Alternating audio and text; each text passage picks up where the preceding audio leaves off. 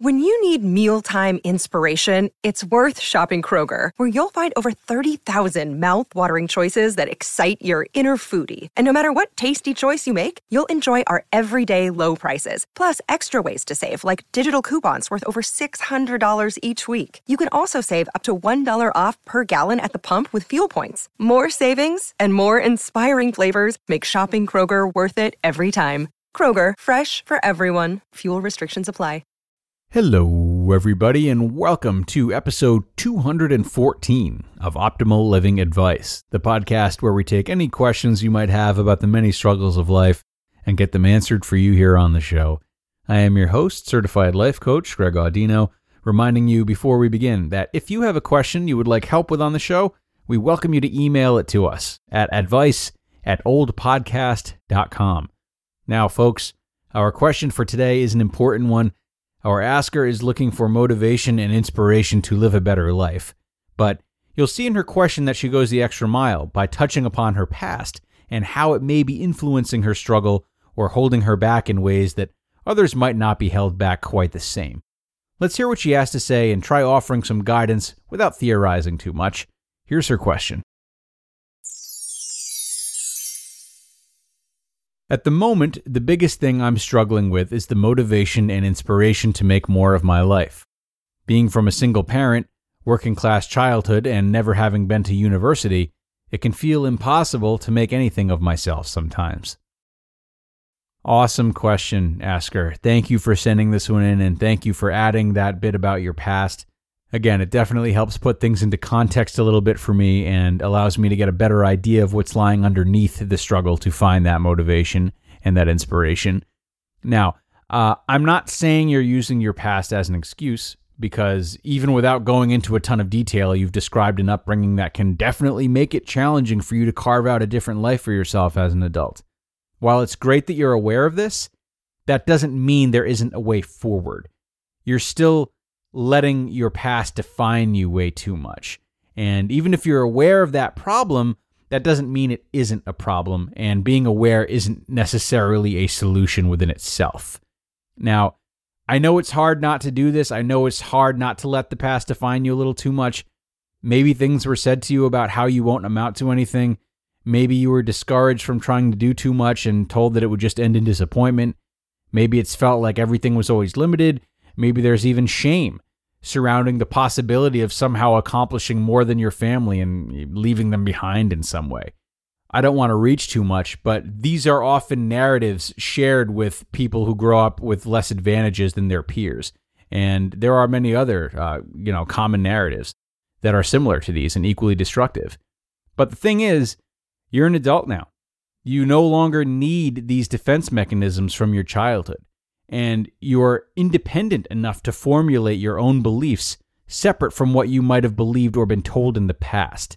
For as much as your past conditioning has held you back, and as powerful as it may be, it is ultimately your responsibility to change that narrative and be realistic about the fact that many people have gone on to make great lives for themselves from upbringings even worse than yours.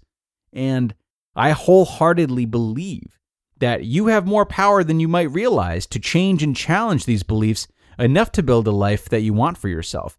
Because if you didn't, you wouldn't have submitted this question. If there's anything that I am concerned about, it's when you said, make more of my life. Maybe I'm reaching again and maybe I'm misinterpreting, but what I want to caution you about is to not fall into the trap of having an unhealthy view of what a good life looks like. Unfortunately, this is a trap that many people fall into.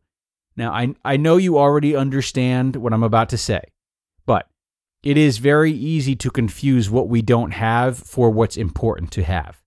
This isn't always the case, of course, but for someone who hasn't grown up with much money or status, that can mean that the pursuit to make something of themselves, if you will, will be a pursuit of money and status. I believe there was a, uh, a study conducted by Wharton Business School, maybe like maybe like 10 or 15 years ago that suggested that those who grew up with less money were likely to spend a more significant portion of their earnings on items that promote visible success, such as like jewelry and cars and television, than those who grew up with more money. But I really don't remember much of it beyond that. It was something I read a while ago, and my perception of it might be skewed. Wanted to share anyway, though. And maybe this isn't you, but it's still something that I encourage you to be very cautious of. You really, all of us, need to define meaning on our own terms and make sure our drive to create a better life is based on non material things.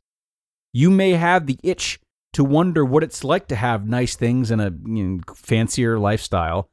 And I believe the curiosity and willingness to change that you've displayed alone are great attributes that could help you gain that fancier lifestyle if you tried.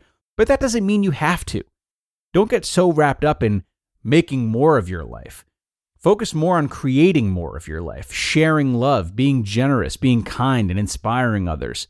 This is going to generate good relationships and good pride and a sense that you're living the right way, truly, genuinely the right way. And it's when you are doing this deliberately, turning your focus away from other types of successes, that that's when I think that motivation is always more likely to come. And more importantly, your version or idea of success stands a better chance at being crafted by you, the wise adult, rather than you, the child that wishes they had more. Pressuring yourself to be motivated and inspired, it's always a losing battle. It's more likely to come naturally when you are putting your focus on more ethereal living and your efforts are geared towards how you're treating yourself and others. It also comes when you start trying things for the fun of it and taking action on that which you enjoy or are curious about. It's important for you to try to have patience with these types of things and not bow out too soon if you feel like they're not quick enough routes to motivation and success. This isn't transactional and they shouldn't be used for that anyway. Start by emphasizing these things and allowing motivation to be a possible byproduct. And meanwhile, look around your life to make sure you're surrounding yourself with healthy ideas of both motivation and success. If people you associate with, uh, accounts you follow, purchases you make. One's bank account is a very sharp indicator of personal values, let me tell you, um, etc. Uh, if those things encourage beliefs that you can't do more with your life or that material belongings are the way to go, get rid of them.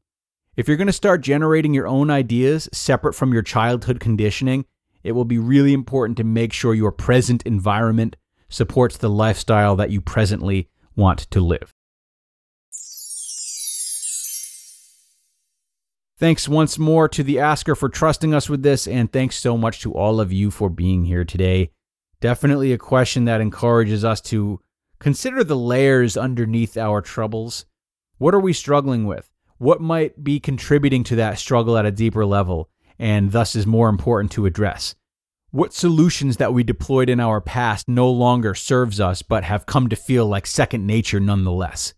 These are all very powerful questions that we should be asking ourselves when facing certain challenges in an effort to not just take those challenges at face value. Very appreciative of the asker for sparking such a discussion. It's time to wrap up, though, everyone. We are at the end. uh, I hope you enjoyed this one as much as I did. And hey, I hope you'll come on back on Friday for one more before the weekend. It's been a pleasure as always, everyone. I'll talk to you soon.